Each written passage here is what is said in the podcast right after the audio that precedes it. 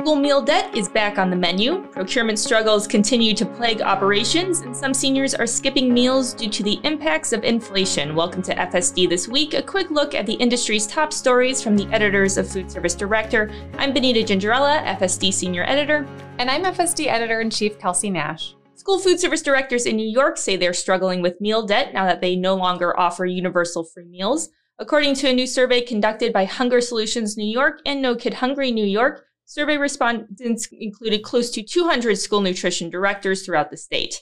Around half of respondents said that unpaid meal debt is a challenge they are currently facing, and of those, 73% also reported that their debt is accumulating at a higher rate than in previous school years. Plant based cuisine is about to get a push at New York City hospitals thanks to a new partnership. The city's mayor is teaming up with the American College of Lifestyle Medicine to train doctors, dietitians, and other healthcare workers on the benefits of plant forward diets, stress management, and more.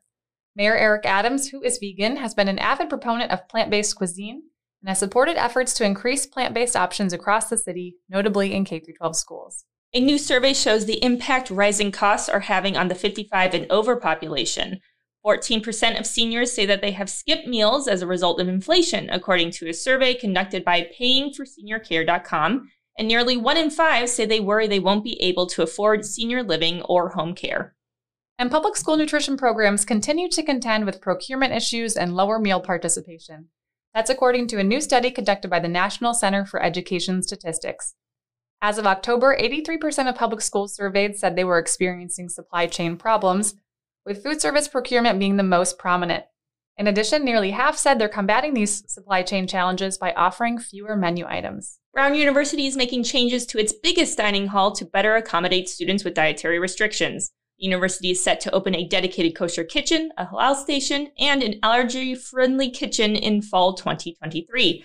The goal behind these new spaces is to provide consistent, easy meal access for students who observe Jewish or Islamic dietary laws or have other food restrictions. And that should do it for today's episode of FSD This Week. Tune in every week on Spotify, Apple Podcasts, or wherever you get your podcasts. I'm Kelsey Nash. And I'm Benita Gingerella. Have a great day.